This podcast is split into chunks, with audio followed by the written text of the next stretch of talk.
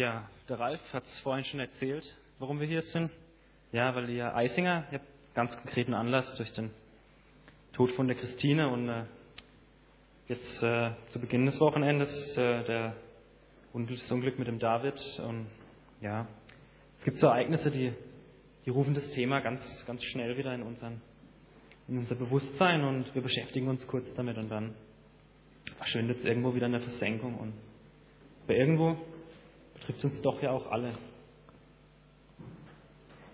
Ja, mich betrifft es auch ganz persönlich.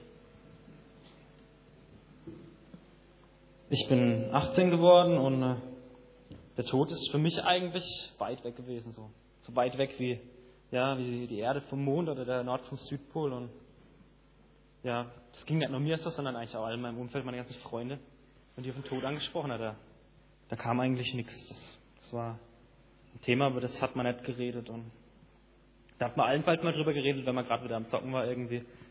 Und äh, auf dem Bildschirm drei, vier, fünf, sechs, sieben, acht, neun Menschen umgekommen sind. Und das hat er nicht so wirklich tangiert. Und ich persönlich habe für mich auch gedacht, äh, über den Tod, da mache ich mir Gedanken, wenn es mal wirklich so weit ist. Und äh, damals habe ich gedacht, ja, 60 Jahre hast du mindestens noch vor dir, bis du dir mit dem Thema irgendwie wieder Kopf machen musst, bis du dich damit wieder beschäftigen musst. Und ja, wie das so oft ist, wenn man sich Pläne macht für sein Leben, dann kommt es ganz anders, wie man geplant hat. Und äh, vor anderthalb Jahren war es bei mir dann soweit. Ja, Diagnose Gehirntumor. Und äh, oft ist es so ganz unverhofft, werden wir aus unserem Leben rausgerissen, aus all dem, was bisher gewesen ist. Und äh, manchmal ist es über einen Unfalltod, wie bei euch, oder eben über schwere Krankheit, die gerade bei jungen Leuten einfach, ja, das erwartet man nicht. Ja, Schock, Verzweiflung, Hilflosigkeit, das war das, was ich im, im ersten Moment gefühlt habe, was, was für mich da war. Und da waren die Fragen eigentlich auch schon wieder. Die ganzen Fragen, die ich mir mit 70, Mitte, Ende 80 stellen wollte. Und der Tod, das war ein Buch mit sieben Siegeln für mich.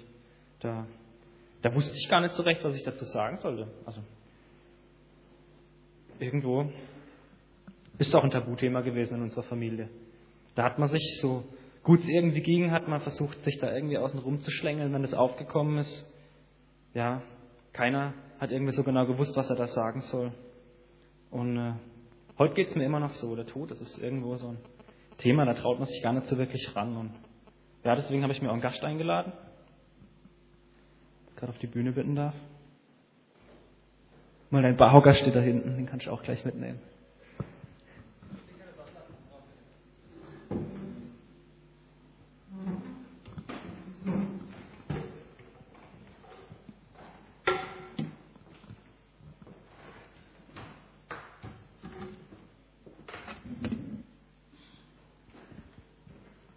Ja, das ist der Frank Werner, der Hallo kenne ich aus meiner Praktikantenstelle in Graben-Neudorf. Und äh, ja, den habe ich hier nicht irgendwie eingeladen, weil ich gedacht habe, oh, es wäre jetzt ein toller Mensch, mit dem ich unbedingt super gerne über Tod reden will, sondern äh, der Frank hat einen äh, ganz speziellen, ganz besonderen Beruf, der ihn qualifiziert hat, dass ich ihn heute Abend hier eingeladen habe. Und zwar, was bist du für ein Beruf, Frank? Ich bin von Beruf Bestatter. Ja. Okay. Ja. In deinem Beruf als Bestatter, da bist du eigentlich täglich konfrontiert mit Tod und vor allem noch viel mehr konfrontiert bist mit den trauernden Leuten, die zurückbleiben, wenn die Leute sterben, ja. Wie erlebst du die Leute? Das ist ganz unterschiedlich. Also es gibt da verschiedene Trauerphasen, die man durchmacht. Und äh, ja, viele Leute, die sind in, in Trance, in äh, ja, Schockzustand, die verstehen noch gar nicht, was jetzt passiert ist, die realisieren das nicht. Und dann gibt es welche, die sind ganz froh, dass derjenige jetzt verstorben ist, damit sie schnell ans Erbe rankommen. Und dann gibt es da welche, die sind, ja, sage ich mal jetzt mal boshaftig. Ich habe da einen Fall erlebt, da haben wir einen Mann abgeholt, der hat sich erschossen. Und äh, da hat die Frau, war richtig sauer auf den Mann, dass er sie jetzt verlassen hat. Sie haben noch so viel vorgehabt im Leben. Und dass er jetzt einfach gegangen ist und sie zurücklässt. Und dann gibt es aber Angehörige, mit denen kann man ganz normal über das Thema reden. Für ist das, die ist das das ganz Normale, was dazugehört zum Leben, das Sterben. Auch wenn es in unserer heutigen Zeit noch ein Tabuthema ist. Ja, was, was mich persönlich immer wieder ganz arg betroffen macht, ist, wenn junge Menschen sterben, die vielleicht so alt sind wie ich, die kaum älter sind oder sogar noch jünger, durch irgendwie, ja, zum Beispiel auch wieder einen Unfall. Und das macht mich total betroffen immer. Und ja, du bist öfter mit sowas konfrontiert. Beeinflusst das dein Leben, solche Ereignisse, oder gibt es Konsequenzen, die du dafür dich draus ziehst? Also ich sage mal so, man kann es nicht abschalten. Also wenn jetzt ein Kind stirbt oder ein Jugendlicher oder jemand im eigenen Alter, das beschäftigt einen schon. Also man kann da nicht einfach so Shavers ja, abschalten, das geht nicht. Also man nimmt das mit raus. Man soll zwar immer nach dem Geschäft abschalten können, aber bei jungen Leuten ist es schwieriger, wie wenn ein 80-Jähriger oder 90-Jähriger vor ihm liegt und stirbt. Aber ganz wichtig ist, warum ich ja den Beruf erlernt habe, ist, ich möchte jedem Menschen, egal ob jung oder ob alt, der letzte Weg so schön wie möglich gestalten. Ja, man kann ja schon fast sagen, du arbeitest mit dem Tod Hand in Hand.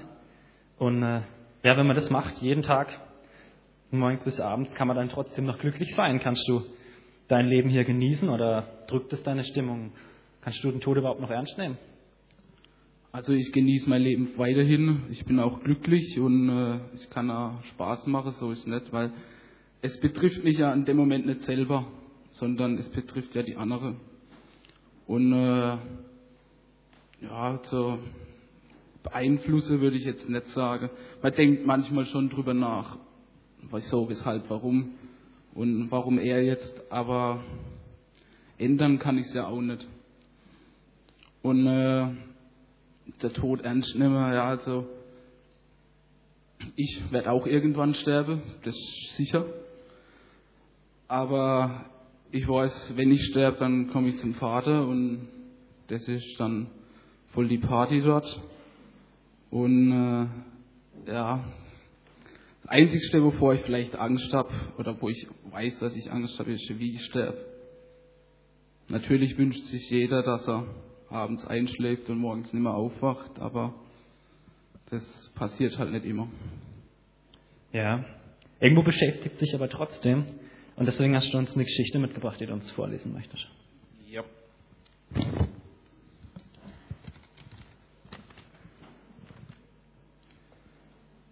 Mein Freund öffnet eine Schublade der Kommode seiner Frau und holt daraus ein kleines Paket hervor, das in Seide eingewickelt war.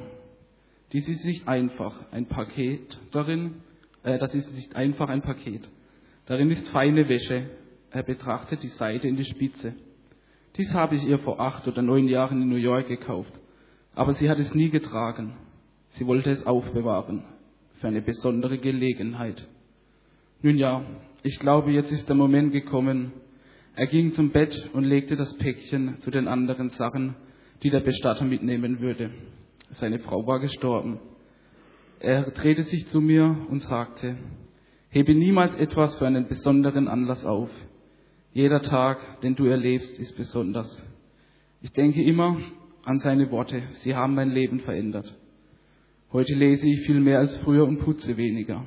Ich setze mich auf meine Stö ich setze mich auf meine Terrasse und genieße den Blick in die Natur, ohne mich am Unkraut im Garten zu stören.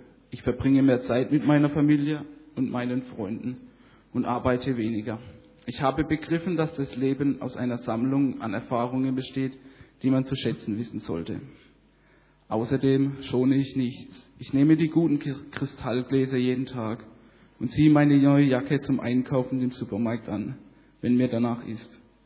Ich hebe, meine, ich hebe mein bestes Parfüm nicht mehr für Festtage auf, sondern trage es, wenn ich Lust habe. Sätze wie irgendwann und eines Tages werden aus meinem Vokabular verbannt. Wann immer es sich lohnt, will ich was, will ich, was mir in den Sinn kommt, gleich sehen, hören und machen. Ich weiß nicht, was die Frau meines Freundes getan hätte. Hätte sie gewusst, dass sie morgen nicht mehr da ist, ein Morgen, das zu uns viel zu sehr egal ist. Ich denke, sie hätte ihre Familie und enge Freunde angerufen. Vielleicht hätte sie sich bei alten Freunden für einen Streit entschuldigt, der lange her war. Ich stelle mir vor, dass sie chinesisch essen, chinesisch essen gegangen wäre, zu ihrem Lieblingschinesen. Es, ist, es sind die ganz kleinen, nie getanen Dinge, die mich ärgern würden, wenn ich, getroffen, wenn ich wüsste, dass meine Stunden gezählt sind. Ich wäre traurig, gute Freunde nicht mehr getroffen zu haben, mit denen ich schon so lange Kontakt aufnehmen wollte. Irgendwann eben. Traurig, dass ich die Briefe nicht mehr geschrieben habe, die ich schreiben wollte. Irgendwann eben. Traurig, dass ich mein Leben nicht oft genug gesagt habe, dass ich sie liebe. Inzwischen verschiebe ich nichts mehr, bewahre nichts mehr für eine besondere Gelegenheit auf, was ein Lächeln in unser Leben bringen könnte. Ich sage mir, dass jeder Tag ein besonderer Tag ist. Jeder Tag, jede Stunde, jede Minute ist was Besonderes. Ja, danke Frank, dass du da warst. Bitte. Ja, ganz schön krasses Thema für so einen ruhigen Sonntagabend, oder? Zweiter Advent und normalerweise hat man da eher die besinnlichen Themen, Friede, Freude. Und äh, mir persönlich, mir geht's gar, nicht anders wie euch. Und Tod ist bestimmt auch nicht mein Lieblingsthema. Weil das Leben hier auf der Erde, das gefällt mir eigentlich ganz gut, all das, was Gott mir so an Gaben geschenkt hat und dem, mit dem, was er mit meinem Leben macht und was er mit einfach an Bereicherndem gibt. Aber irgendwie denkst du vielleicht auch, ja, mich betrifft es eigentlich auch nicht. Ich bin vielleicht 18 oder 19, ich bin kerngesund. Zwar schade, dass da jetzt jemand gestorben ist, aber mich betrifft es nicht. Aber wenn dich dann mal jemand zu dem Thema fragt und äh, du ein paar tröstende Worte sprechen magst und dir dann mal wieder nur tut mir leid einfällt, ja, dann merkst du vielleicht, wie betroffen du bist Du weißt ja selber vielleicht gar keine Antwort auf die ganzen Fragen.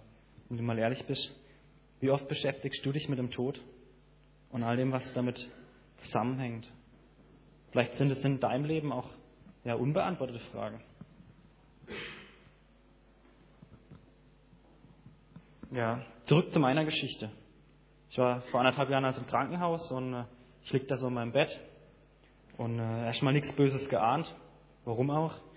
Und äh, vor mir so eine kleine Gruppe von Ärzten, so von links nach rechts der Größe nach geordnet. Und äh, einer schaut dann in seine Akten und äh, tut so, als würde er das gerade eben erst ablesen, als hätte er das vorher noch nie gesehen. Und äh, knappe 90 Sekunden später habe ich dann gewusst, dass ich eventuell einen bösartigen Tumor mitten im Kopf habe. Die Ärzte verlassen das Zimmer. Als ich fertig bin mit Denken, haben sie es schon längst wieder verlassen, sind schon draußen. Dann ging es los, dann habe ich angefangen, über mein Leben nachzudenken. Ja. Was hast du eigentlich erreicht in deinem Leben? Was war das, wo du deine Prioritäten drauf gesetzt hast bisher? Was war das wert? Hat es wirklich Bestand? Ja. Ich habe mir überlegt, ja, was würde man an meiner Beerdigung sagen? Ja, Christoph, wenn du jetzt beerdigst wirst, was würden die Leute sagen? Wofür würden sie dich loben? Was würde in Erinnerung bleiben? Ja. Jetzt ist dein Leben vorbei und das meiste, was du getan hast, das bleibt einfach zurück. Das bleibt hier in der Erde. Ich kann, kann nichts mitnehmen. Und äh, es war bei mir so, dass ich zu dem Zeitpunkt mein Leben schon äh, Jesus übergeben habe. Also zu dem Zeitpunkt hatte ich schon eine Fahrkarte Richtung Ewigkeit gelöst. Äh, wobei, Zweifel habe ich in der Zeit wirklich oft gehabt. Ja, was ist also wichtig? Ich stehe da und äh, die Begegnung mit dem Tod hat mir irgendwie ja, ganz neue Gedanken gebracht. Ich habe überlegt, was, was hat in meinem Leben Bedeutung, was ist wirklich was wert? Und äh, ja, wie sieht es aus mit Gott? Was meint Gott dazu? Was ist eine Perspektive für mein Leben? Ja. Und äh, das ist mir eingefallen eigentlich. Es gibt so mehrere Möglichkeiten. Letzt bin ich zum Ralf gefahren und äh, da war ich mit Bus und Bahn unterwegs, weil es richtig übel geregnet hat. Und äh, da habe ich eine Fahrkarte gelöst hier. So ein Teil. Und äh, da steht drauf, wo es hingeht. Und äh, dann ist mir irgendwie gekommen, ja, ich kann eine Fahrkarte lösen, irgendwo hin. Und so ist mein Leben gewesen. Ich habe ständig irgendwas probiert, für irgendwas anderes gelebt, was mir halt gerade so Spaß gemacht hat, mal die Musik, mal der Sport. Und irgendwo habe ich immer eine Fahrkarte in eine Richtung gelöst. Und das Ziel, ja, war mehr oder weniger egal. Und äh, dann auf einmal ist mir dann klar geworden, was ist wichtig. Auf den Zügen in Karlsruhe zum Beispiel, da steht immer nur das Ziel drauf, wenn man mal vorne drauf guckt, da steht so eine Nummer, S1 oder S11 oder, und dann steht das Ziel drauf. Und dann war mir wichtig, dass auf meinem Zug, in den ich einsteige, dass da Leben steht. Und dass meine Fahrkarte dahin, dass es die Bibel ist, mit all dem, was da drin steht. Ja, dass mein Leben, wenn ich wieder an den Punkt komme, dass das Ziel oder die Station, wo ich aussteige, dass das das Leben ist, dass das nicht der Tod ist, sondern dass ich, ja, ewig weiterlebe.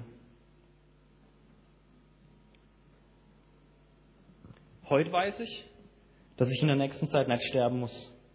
Es ist zwar ein Tumor, aber nicht bösartig und wachsen tut er auch nicht. Und trotzdem bleiben irgendwelche Fragen zurück.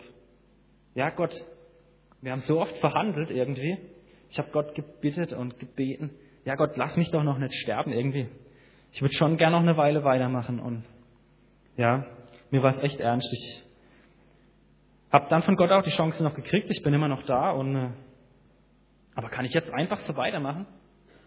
Gott hat mir das Leben wieder geschenkt und ja, jetzt lebe ich aber in 30, in 40 oder in 50 Jahren oder vielleicht auch ganz früh wieder, da stehe ich wieder an dem Punkt, da stehe ich vor Gott und äh, will ich dann wirklich, dass sich in meinem Leben nicht das Geringste verändert hat, dass ich dann wieder so ratlos dastehe?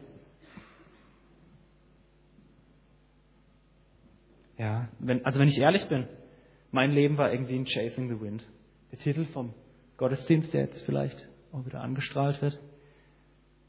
Der versucht, den Wind einzufangen. Ich bin alle möglichen hinterhergerannt, habe immer wieder irgendwelche neue Dinge probiert, aber nichts hat mich so richtig zufrieden gemacht. Und an dem Punkt, wo ich dann mit meinem Tod konfrontiert war, habe ich gemerkt, eigentlich war es nichts wert, gar nichts.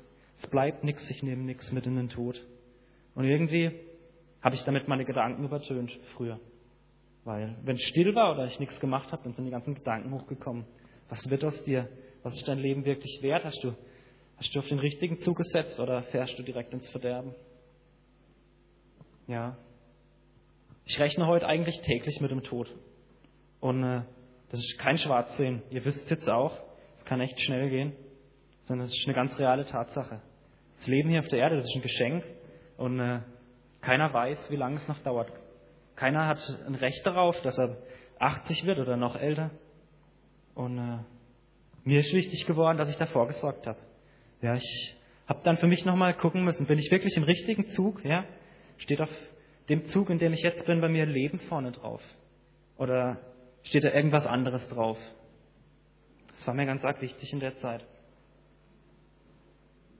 Und äh, dann habe ich auch gemerkt, ja, die, die ganze Gedankenmacherei um den Tod irgendwo, das ist eine Sackgasse. Ich werde nicht wissen, wie es im Tod aussieht. Ich kann nichts beweisen. Ich kann, ja, das steht irgendwo außerhalb von meiner Macht. Und äh, viel mehr Gedanken muss ich mir mal um das machen, was auf meinem Zug steht. Da steht Leben drauf. Ich muss mir ums Leben Gedanken machen. Ich kann doch nicht verzweifeln an der Tatsache, dass ich vielleicht morgen schon nicht mehr lebe und dass ich Freunde und Bekannte zurücklassen muss, dass ich vielleicht manches nicht erreicht habe, dass ich vielleicht im Streit mit manchen Leuten gehen muss, ich habe mir gedacht, so kann es nicht sein. Gott kann das nicht gewollt haben, dass es so ist. Ja, und Gott hat es auch nicht gewollt. Gott macht uns klar immer wieder, dass wir sterben müssen, aber er sagt auch noch mehr. Und das sieht man einfach an, an vielen, vielen Stellen in der Bibel, dass Gott uns aufruft und ermuntert zu leben. Jesus spricht, ich lebe und ihr sollt auch leben. Oder in Prediger 5, Vers 17, eines habe ich begriffen. Das größte Glück genießt ein Mensch in dem kurzen Leben, das Gott ihm gibt, wenn er isst und trinkt und es sich gut gehen lässt bei all der Mühe. Ja? So Leben hat echt, macht echt Mühe und gerade auch so Gedanken über den Tod, die können dann echt zermürben. Also mir ging es so, da habe ich manchmal echt nur da gesessen und habe gedacht, hey, Mist, du kommst bei deiner ganzen Nachdenkerei auf keinen grünen Zweig und irgendwo, ja, es zieht dich richtig runter. Aber Gott sagt, ja, dein Leben, das ist manchmal echt mühevoll, aber genieß es doch und äh, mach doch aus dem Geschenk, was der sich dir gibt. Und äh, eine Stelle ist mir da ganz besonders wichtig gewesen, und zwar ist das Matthäus 16. In Matthäus 16 schreibt Gott, was hat ein Mensch davon, wenn er die ganze Welt gewinnt, aber zuletzt sein Leben verliert? Womit will er es dann zurückkaufen? Und ein Vers vorne dran steht, denn wer sein Leben retten will, wird es verlieren. Aber wer sein Leben um meinetwillen verliert, der wird es gewinnen. Ja? Und irgendwo ist das eine ganz kräftige Zusage. Gott sagt, okay, ich verliere mein Leben. Ich gebe es ab an Gott. Und äh, das kann symbolisch sein, indem ich einfach sage, okay, Gott, ich übergebe dir mein Leben, ich bin für die Sünde gestorben. Das kann aber auch ganz real sein. Der bevorstehende Tod, ein Unfall oder was auch immer passiert. Und Gott spricht uns zu, ja, du gewinnst das Leben neu zurück. Weil äh, bei Gott ist das ein bisschen anders. Für Gott äh, beginnt der Tod nicht erst, wenn wir unseren letzten Atemzug getan haben. Wenn wir da liegen, man keinen Puls mehr messen kann, sich nichts mehr rührt, es, ja, es gibt keine Reflexe mehr. Bei Gott ist das anders. Wer bei Gott das Leben nicht Jesus übergeben hat, der hat es weggeworfen, der ist bereits tot.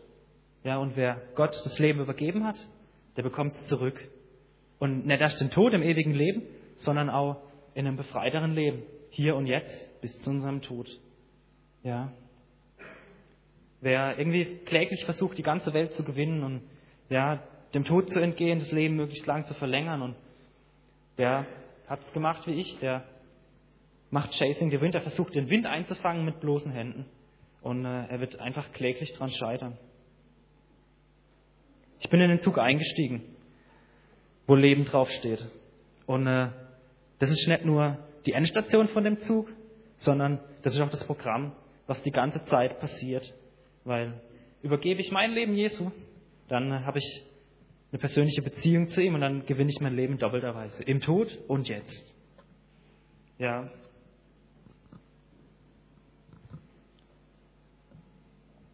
Gott schenkt einem einfach eine Zufriedenheit, anders mit den Tagen umzugehen, die man hat, bis zum Tod.